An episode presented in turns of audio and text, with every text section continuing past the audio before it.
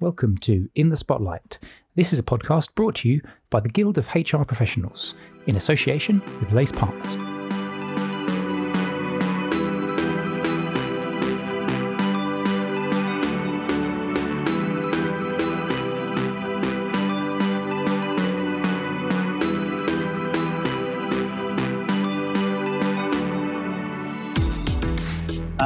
Welcome everyone to the podcast for the Guild of HR Professionals, our Spotlight series. Welcome back for those old listeners and welcome for the new ones too. I'm joined this evening by my co-host, Annette, Annette Hello. Andrews.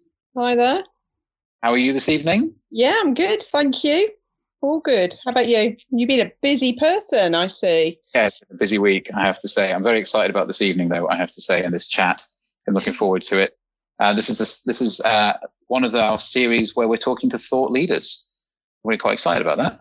Chance to listen to people who are published authors or recognized thought leaders in and around the HR space, and a chance to ask them some some questions and just have a good chat and a quiz. So, um, looking forward to that. What about yourself, Annette? How busy you been?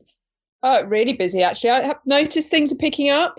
People are getting braver and starting maybe to adapt to the new norm. And um, hopefully that's a reflection of the economy that things are starting to move i think. I'm sure we're going to talk about some of that as we as we meet our guest as well. I think i was just down into old london town just this week. Lots more people around but certainly a lot of empty offices and spaces as well. So it's going to be a, an interesting transition period i think yeah. for a lot of organizations and see what it does to the economy and to hr as a whole as well. So uh, without further ado let's introduce our guest this evening Kevin Green, or as I know him, the Big KG. Welcome. Good afternoon or good uh, good evening, I suppose. But yeah, pleased to to be here. Delighted to talk to you both.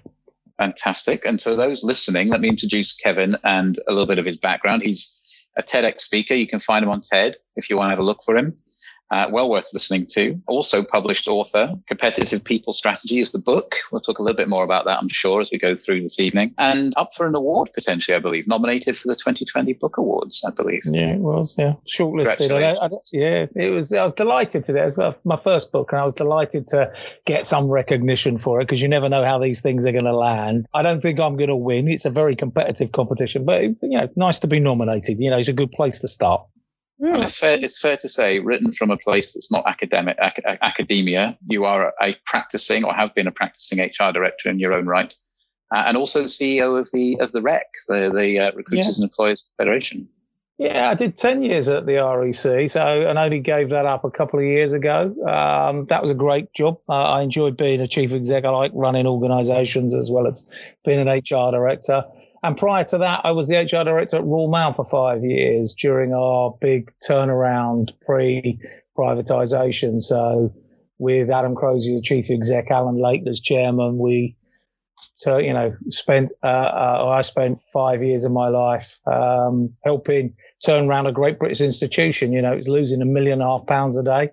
We um, had to modernize that place. There was a big debate about whether it was a solvent business. I can remember when I joined, and we had uh, very adversarial industrial relations. And you know, during that five-year period, we went from 750 million loss to 450 million pound profit. But you know, we had to sadly lose three, 35,000 people. We had nine pieces of industrial action, closed factories, bought machinery, invested. So try to change an organization. When I talk about organizational change, I always say I was the HR director of a business that was 550 years old and culturally it still had the same, you know, mentality. The, the Queen's mail must get through. So yeah, uh, so HR director prior to that, ran my own HR consultancy for a period and did lots of HR roles prior to that. So I'm sort of a quasi HR stroke business person, which I think leads us into some interesting territory. I think it will. I think it will. And I and I came across you actually as the advisor in our own organisation, and I know you're on a number of other advisory boards, etc. So um, we've we've definitely benefited from that combination ourselves. So uh, hopefully our listeners will get a chance to benefit from some of that this evening as well before we get started, Kevin, we're gonna we're gonna introduce you to the the concept of uh, we start all our podcasts with now with all our guests and just asking a little bit about their background, but asking them also to share with our listeners just maybe their favorite nickname that they've been called over the years? I say favorite because I'm sure there've been a number in those roles you've had. Yeah, I'm sure, I'm sure, there's a few that I couldn't share and stuff. But when I was playing football, I suppose the one that sort of resonated the most was I, I used to be called Chunky Green, and the reason for that was I was um, during my sort of teenage years into my early twenties. I I took athletics very seriously and ran 400 and 800 meters. And, and I suppose my build for an 800 meter runner was most probably more, more akin to a sprinter. So for whatever reason, everybody that I was training with had long, spindly legs and I had big, chunky thighs and looked more like a weightlifter rather than a, so I got called Chunky Green. So that's my nickname, I suppose. There was a few others, but I think we should leave those to a well, dim and well, distant past. And people can always write in if they want to hear more. Fantastic. Well, shall we get underway? Annette, what do you think? Where should we start? Well, I'm always fascinated by, I think, coming out of the COVID crisis, eh, the HR star has risen in such a critical role in businesses with people. One, that means we've got a voice at the top table. Two, it means we're very much part of the current and future business strategy. But Kevin, I'd be really interested to get your perspective on where does HR go from here, and what do our HR leaders need to ensure that we instill, upskill in our talent mm-hmm. going forward? I, I, mean, I think you're absolutely right on that. I think there's a huge opportunity. I think we're at a tipping point, and I think either the HR community embraces it and grasps it, or I think we may we may well slide backwards because I think that what I've observed in terms of talking to lots of business people, lots of HR directors over the last six or seven months is that I think you're right. HR's uh, been in the ascendancy. We've had a crisis to deal with, uh, uh, a health crisis, but clearly very uh, people centric for businesses. And we've been through three phases. We had to adapt incredibly quickly and get people working from home, and HR had to deal with that. Then we had the furloughing and all sorts of different sort of tactical HR issues, which were really, really important. Then I think lots of businesses recognized with a very dispersed workforce, there were opportunities and challenges. The opportunities, you know, you can see that from the data. Engagement and trust has, has increased significantly during this period. I think a lot of that was because businesses communicated, they engaged their people more. They were more transparent. They shared information about business performance and just spent more time trying to, to think about their people the challenges, people feeling lonely, uh, well-being issues. But again, I think organisations, I think, have stepped up, and HR directors have stepped up. So I think HR has responded very well in those first two phases. So the reaction to a crisis, and then really just making sure that the business can function, continue to provide services to its customers, and looking after its people and and getting some benefits, but recognizing there are some differences.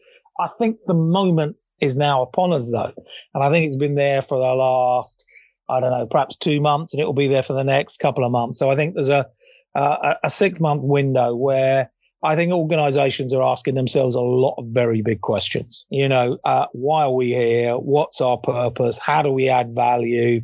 What's our operating model? How do we deal with hybrid working? What does talent look like? How important is our culture? And those are great, big mm-hmm. strategic questions mm-hmm. and that HR directors need to be certainly right in the midst of and potentially leading a lot of that debate within organizations. So I think that's the opportunity. So I think we've repositioned ourselves, but it's what you do with that position. It's about the influence that we now use to get organizations to do what I think we all believe in, which is to be better at managing and leading people. And by doing that, they'll improve their performance and productivity. And I think what's happened in this crisis is that it's become more visible. You know, mm. engagement, uh, involvement, understanding, support, coaching, whatever you want to call it, leads to people performing at a higher level. And I think we've always known it, but I think it's most probably been in leaders' faces much more in the last six months. So I think it's well, how do you continue that? How do you get the best of it? What do we keep? What do we lose? So I think that you're absolutely right. Great opportunity, but we need to, to grasp. And I can perhaps elaborate on what we need to do differently going forward in a moment. I'm sure we'll get into that. Part of me thinks as well, isn't this a great opportunity to work with your business and to look at how what the business can be completely differently? So let me give you an example. do we need our office? That's sort of operationally, but actually, what do our how have our customers' needs changed? How the technology requirements yeah. change? How has our culture adapted? And actually, isn't this a great opportunity to almost look ahead again another three to five years and start thinking and strategizing with that for business? That, yeah, what yeah, do Absolutely, no doubt. You know, I think that uh, uh, one of my clients, uh, I'm on the board of this organization, is um, you know, professional services technology business. And, and basically they went to working from home. But what they then did is they realized that they could use some technology that they had been resisted implementing for a long period of time, which is sort of voice recognition stuff to be able to deal with some of the basic inquiries rather than going straight through to the accountants. So they put that in place. So they adopted new technology much quicker. They then realized that they could extend their opening hours because people were quite happy to start earlier at home because the commute had gone. So now they're open from seven in the morning till nine o'clock in the evening. And they found that some of their staff are quite happy to work on Saturdays and Sundays. So now their offering has completely changed to their customer base. You know, some of it's automated. They've got extended the hours. They're providing weekend working and all of that because they've, you know, an experiment was foisted on them and they're going, so what can we do? What can we take out of this positively? How can we change our operating model? So I think there's absolutely right. There's lots of opportunities of using technology, remote working to be able to provide greater services. I mean, just think, I mean, just look at some of the data. My old business, Royal Mail, you know, it talked about a 28% decline in letter usage, but a 42% increase in delivery of packages. You know, so a huge shift in a, in a three month period where it completely changes and configures. So and I'm going to go into detail now because it may be a bit boring, but you know, we have got a business that that was configured to deliver letters. We have sorter and sequencing machines. The packages don't work. Packages, you need small square offices. We've got great big long factories. You know, we need people to walk the route every day, and deliver letters. Parcels you deliver in a car. You know, you change every job. So that's yeah. the amount of change that will be going on within that business just because of the, the customer experiences. You've been able to provide a different solution using technology and people working differently. So I think it's a huge opportunity. Huge opportunity. And it, it's fascinating, isn't it, that once the consumer, the customer has experienced a different way of receiving packages, receiving their shopping, they go, aha, and they don't want to revert back so, no, I think I think that's right. I think you know, I mean, I mean, you look at all the things that have done well. Anything that's delivered to your door, so the food services, you know, Deliveroo, Uber, all those businesses have done great. You know, and retail has, has certainly struggled. So I think it.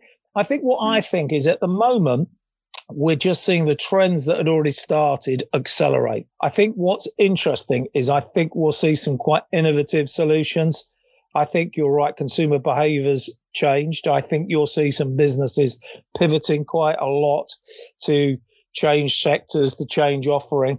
And potentially, I think, you know, a lot of this dislocation and disruption will mean that there will be businesses that fail and have to shrink and, and, and make lots of redundancies to survive. So I think what we've got is a period of amplified and, and perhaps speeded up change where the people director is going to be right at the midst of thinking about innovative delivery mechanisms and how we structure our workforces and the capability and talent we're going to need. So I'm with you. I think it's a really exciting time. Mm. It will be challenging and there will be some tough stuff in there, but there will be great opportunities to create new businesses and new opportunities for people. So yeah, really exciting.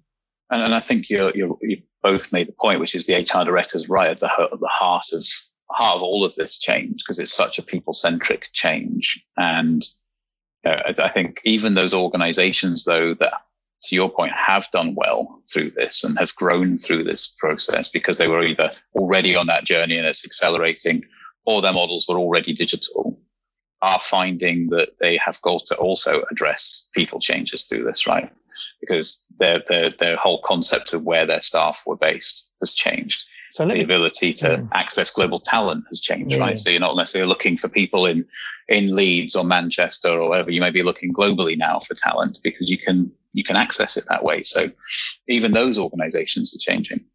Yeah, there's, there's, there's, there's, I was talking to an HR director the other day of a technology business and said that, you know, there are some real challenges because not only, you know, are all the rules in every country quite different because this is a global mm. business. COVID outbreaks are in different places, in different levels of lockdown and all of that. So there's all of that operational bit to deal with.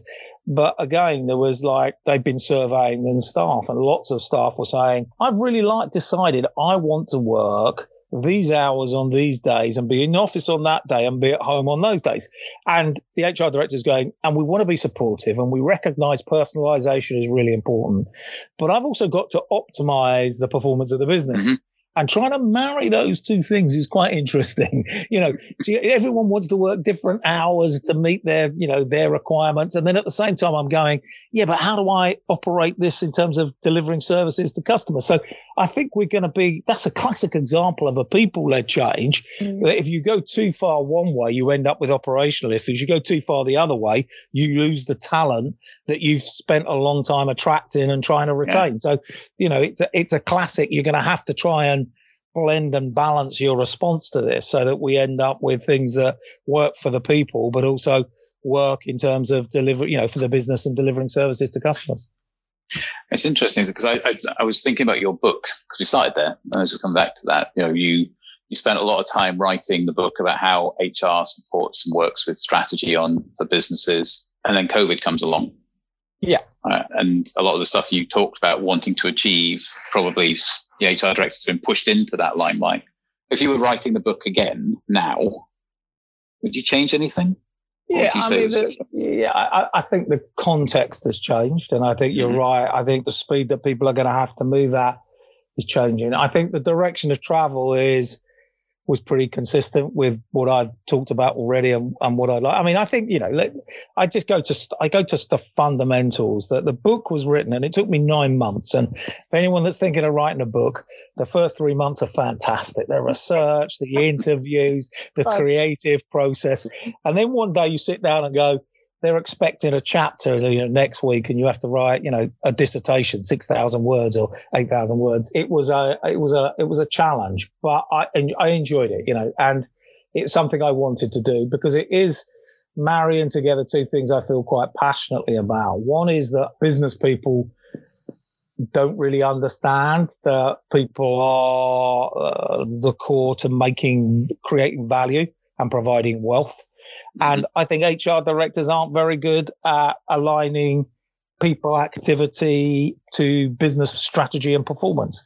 And so I think, you know, and I've sat in both chairs, so I think I can, I can speak with experience. And, but what I wanted to do was to take a deep look at that, you know, because uh, there's lots of books and lots of content about business strategy. And there is tons of stuff around HR, but very little about that bit about doing the bit together, which mm. is how do we think about people in the context of how we compete?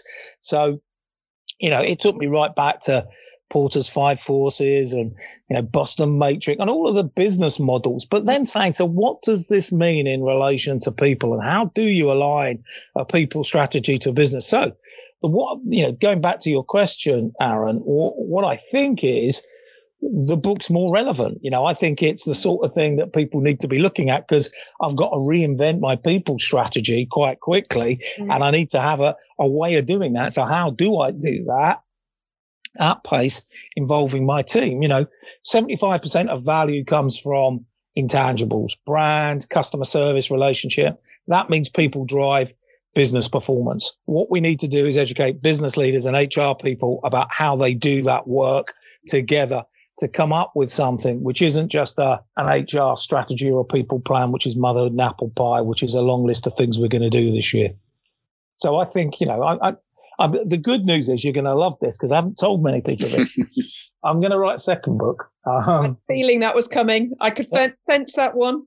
and the second book is is going to be around what this means for HR. So it's going to be called Competitive HR and what uh, an exceptional people function needs to look like in the future. So I think the first one's about how do you do that creative work? You know, how do you do that working with the, your business partners to create the right people mm-hmm. strategy. But I think we've also got to move forward. And it went back to Annette's question right at the beginning, which is, I think we've got to think about the people we attract to HR. I think I've got to, we've got to think about how we develop people. And I think the profession, as we did in, in HR on the offensive, Aaron, I think the, the profession is going to end up in two cohort, two silos. One about operational mm. efficiency you know, self-service, contact centers, doing this stuff incredibly well. And then a, a strategic function, which is going to be really doing the work that I think is critically important, which is really thinking through how you compete with people. And that's how other functions have developed, isn't it? IT, take IT, for example. They yeah. know the, the, the support and the you know operational and IT. So no, I think you're you're right. And it may even end up that operational and HR ends up in operations, and that might be okay actually. Yeah. Well, I, I, mean, I think there's something about, you know, one of the things if you survey HR directors, and I've done this two or three occasions, once we did it with Lace Partners on, on their piece of work, was, you know, one of the things HR directors, and I'm sure you remember this, is we get dragged back down into the weeds quite regularly. And actually, if we didn't own that, and if it was somewhere else and someone else was dealing with all the operational supporting line managers, dealing with grievance, offer letters, you know, the, the plethora of stuff that we have to do, actually, would that release the team to focus working with the top team on the stuff we need to be working on? And it's quite difficult to blend those roles where you end up, you know, getting pulled into the, the lowest common denominator. So, yeah, I think there's something in that, definitely. I'm, I'm interested in something you mentioned at the start of describing the HR function and how it stepped up and what people are revisiting, because I think it's an interesting piece, which is this whole concept of purpose. One of the things I hear from a lot of people having gone through the crisis is that it's made them reevaluate their life. It's made them reevaluate where their values are, um, whether that's being more time at home, working remotely, whether that's being taking a serious look at where they work and whether they actually enjoy it and like it. But I, I, I wonder with an organization that's already up and running and how easy it is to change the purpose or introduce a new purpose. I get you can change the ways of working, you can change your value proposition, but the, the overall purpose for an organization is a little bit yeah. harder to do. It is, but I, I, do think you know you you have to ask, and it, and this isn't just an HR question. This is a question of a leadership team. Why do we exist? Why is this business created? What are we here to do that is unique? Because if you're doing something which is the same as lots of other businesses, you're going to be in a commodity business with very low margins, making not a lot of money and working incredibly hard. You know, most successful businesses, and if you think about any of the technology businesses, which are the easiest ones to reel off, they created new space. And they did that by understanding um, an unmet customer requirement. You know, that's where a business normally starts. You know, people see an opportunity. Actually, if I could provide that to customers, I think they pay this amount of money for it. And I think that businesses lose that as they get bigger quite often. They lose that. Why do we exist? What, you know, what is it that, what, who are our customers and, and what value is it that we're providing? You know, there's that great, uh, whenever I'm talking to HR people, I say, have you read, um, Porter's article on what is strategy. And they go, oh. so I said, it's a Harvard Business Review. It'll take you 15 minutes to read. And it tells you that you know when someone's got a clear, clear strategy when they tell you explicitly what they don't do, which customers they don't service, where they don't operate. And it's very clear because it means they've got something which is unique and succinct and is clear. You know, most businesses become messy as they grow, they try and do different things. They go to adjacent space. They meet different customer needs. And actually, the best businesses are the ones that are clear and pure. So, um, I think you have to go back to that, you know, at times. And I think businesses are. And I, I think what it does is it just asks a big strategic fundamental question. Who are we? What are we here to do? How do we compete? Uh, uh, and, and, and businesses need to revisit that. You know, every few years, the top team needs to spend some time. And I think this is a moment of reflection. You know, it is a, a moment a bit like for people in their personal life. I think businesses are going, do we really carry on doing this? We've now got some opportunities. We can see we can do things differently, but what are we about? What space do we compete in? And what is our purpose? What are we here to do?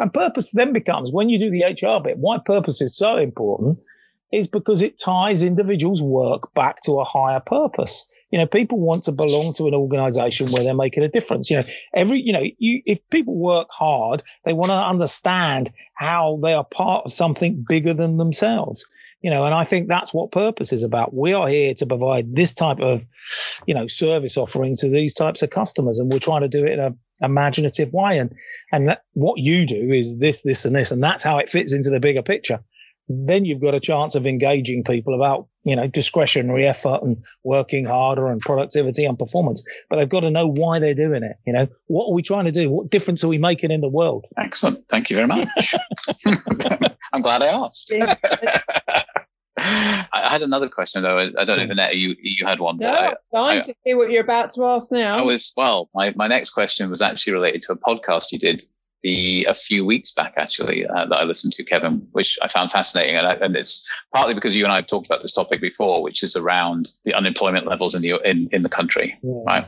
And we talked at the time we were talking, it was because there weren't enough. There were there was a low level of uh, unemployment, and there weren't yeah. enough of critical skills available and, and interestingly now, I think as you as you were saying on your podcast, we we stand the office stand at the this beginning of basically an increase, a significant increase in the unemployment level, but also still a shortage of some of the critical digital skills, et cetera, that are needed. And that is going to have ramifications across sectors and organizations and into strategy for people. And as people reset purpose and so on, there is there is that role, that role, that knock on effect into unemployment and into people's uh, lives and I'm just interested to get your view on is that a, there's a, uh, clearly in the short term it, it's a difficult situation, but a, for longer term, is that an opportunity? Does that offer the opportunity to reskill the workforce in the in the country? Do you think? Should that be something we should be leaning into? Yeah, I, I mean, I, I think there is a couple of things. Um, there's a couple of things that are really quite important, I think, in this, and, and some of it's about business and some of it's about government. And I think one of the things we need to see is business and government working much more closely on education and training and retraining because it's very, very disparate, and our education system has not been great at producing the type of workforce we need. And businesses like sitting on their hands and moaning about education and not doing very much about it themselves. So I think we've we've gone around that circle many many times. What I think we're going to see is we are going to see a significant. We are going to go back to 1980s level of unemployment. We are, you know, there's three and a half million people still on furlough. Um, I don't know how many of them will come back, but many hundreds of thousands, if not millions of those jobs have gone. We've already got unemployment at 2 million. That gets us to three and it will continue to get worse through the autumn into the winter. So I think we end up with unemployment over 10%. And again, the people that will be disadvantaged are, I'm afraid, people that have got limited work experience. So people coming out of university, colleges and schools uh, will find it difficult to get into the labour market.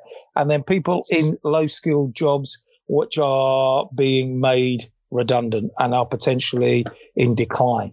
Uh, and I think that disadvantages women, it disadvantages people from ethnic minorities and young people. So I think we have got to really think about. And I think the government's response, the kickstart thing for young people is, you know, it's a sticking plaster. It's not the answer. So I think businesses need to think about, you know, you can't hire people if you're not making money and the business is in decline.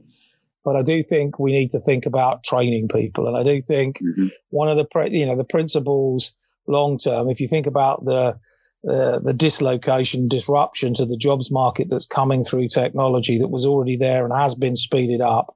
You know, you don't want high levels of uh, residual unemployment. That means we have to skill people differently. I do think we need to change the education system quite radically and make it more vocational, more creative, more about problem solving, more about working in teams. And that's a big long term change mm-hmm. that government can drive. But I think we've got to find a way, and we started this with the apprenticeship levy of trying to levy businesses for apprenticeships. And I'm not sure apprenticeships are the answer, but I do think this idea about taking some funding from government, uh, from business and then uh, giving it back to them to retrain is quite a good principle. But again, obviously, with the timing of that's quite sensitive at the mm-hmm. moment. Businesses would see it as a tax rather than a way of investing. So I think there's some big work for businesses to do. It, from a skill and talent perspective, I think the skills and talent shortages will still be there. And I think most mm. businesses of any sense are seeing this as an opportunity to, you know, if any talent comes on the market, which they were found it difficult to hire, I think they'll snap it up. So I think, you know, I think what this is doing, I'm afraid, is amplifying inequality. People that have got skills that are in demand will continue to find availability and jobs. And people mm-hmm. that haven't got the skills and aren't in demand, we're going to find it incredibly difficult. The issue to a government is you need to you know, do the retraining and you need to iron out both of those peaks. So, you know, the immigration stance is really not helpful for business at the moment. So this mm-hmm. has turned into a bit of a political rant, but it's really the same with any government. you know, they just need to understand that a really good functioning labour market is hugely important to the economy. And, um, you know, I spent a lot of time mm-hmm. talking to politicians. They don't really understand labour markets, you know, uh, and they don't understand hiring and, you know, lots of different things. So I think there's a big challenge. Businesses need to really still continue to think about their brand and hiring talent. And government has got to find a way of encouraging them to, to take on to repay, take on people that are, are not perhaps required and finding a way of retraining them together. Cause I think that's in everyone's interest. Otherwise we end up with greater inequality, greater dissatisfaction, more popularism, more mad mm-hmm. political parties, and we go around the cycle. Excellent. That's I bet you wish you never asked that question. No, well, I, I, I, knew I knew where you were going. We've, as I say, we've spoken about it before, and I know you're very passionate from your REC days as well around the yeah. labour market, and we are facing a national challenge around around that. And and we, you know, it's as you say, the inequality, inequality element to it is is, is a massive uh, mm. potential social impact for the for the country. So it's one we have to lean into. It's one we have to have discussions about and talk about. We're going to have other podcasts in this series where we're talking about uh, inequality and diversity and how to tackle those within businesses. But as you say, in the labor market, that's a lot harder to do because it's outside of any one business's control. Mm. And I think businesses have got to be, you know, that whole Black Lives Matters thing, which happened at the same time or just after, um, you know, uh, the guy that was killed in the States and then the, the reaction to that. You know, I've seen lots of businesses, I think, overreact with rhetoric. and I think that's really dangerous. You know, I think businesses, I know we want to be socially aware and conscious, but you've got to, you've got to do stuff that's real because I think actually it comes back to bite you. And I think at the moment you've seen lots of businesses that have made statements and then you look at their boards and you look at their organizational structures and, and, you know, how well represented, you know, black and ethnic minorities are and they're just not there. And so I think it's, I think we've got to find a way of breaking this. And I don't think it is about, mentoring. I'm not sure it's about um, access at the beginning. I, I don't know, but I think it's about white middle-aged men taking responsibility for changing their organizations. I know that's a bit blunt, but I really do think it's about privilege. And the only way you see systems change is when the privilege recognize they need to change. So I think there's yeah. something quite significant for organizations of not just paying lip service to this and having to do something about it for real. That's a very powerful comment for us to bring the podcast to a close on, isn't it? yeah, I think so. Totally I think so. With you there, it's all, we've got to make sure we don't just talk about it, but we do something about it. Because it's subtle, very subtle. It is, and, and again, I'm, I, you know, I'm, you know, board. You know, I think about women on boards. I mean, it was well managed, and it achieved its objective of getting thirty percent of boards uh, to have female representation. But I'm not being horrible. But I looked at the boards and the, and the females that have been appointed. They were predominantly uh, females that have already, you know, been to Russell universities, uh, predominantly white, you know. So actually, we've sort of perpetuated it. I don't think we've changed systemically organisations and how females progress in those organisations and how organisations need to think about talent and careers. So I'm not saying it was a bad thing. I think it was a positive thing, but I think there's a long way to go a really long way to go in terms of actually thinking about this in a more systemic, you know, you need to do some design thinking about changing this for good because, you know, I don't think long term it's, it's sustainable. And I think people will get more and more dissatisfied with the private sector unless they embrace some of this stuff and, and change for good. Excellent. Couldn't agree more. thank you, Kevin, for your time today. Really appreciate it. Candid as always, energized as always. Uh, as you say, we could have continued for four more podcasts quite easily. Well, I'll tell you what, you know, uh, I, as you know, I always like talking, and um, and the book will be when will that? So I'm going to have to write it. My deadline's April next year, I think. So it'll be published in the summer. So why don't I don't know some point next year you invite me back and we'll talk about some of the research and the thinking around what HR needs to do different. Fantastic. That'd be excellent. We will do. We will do. Thanks again for your time. Appreciate it.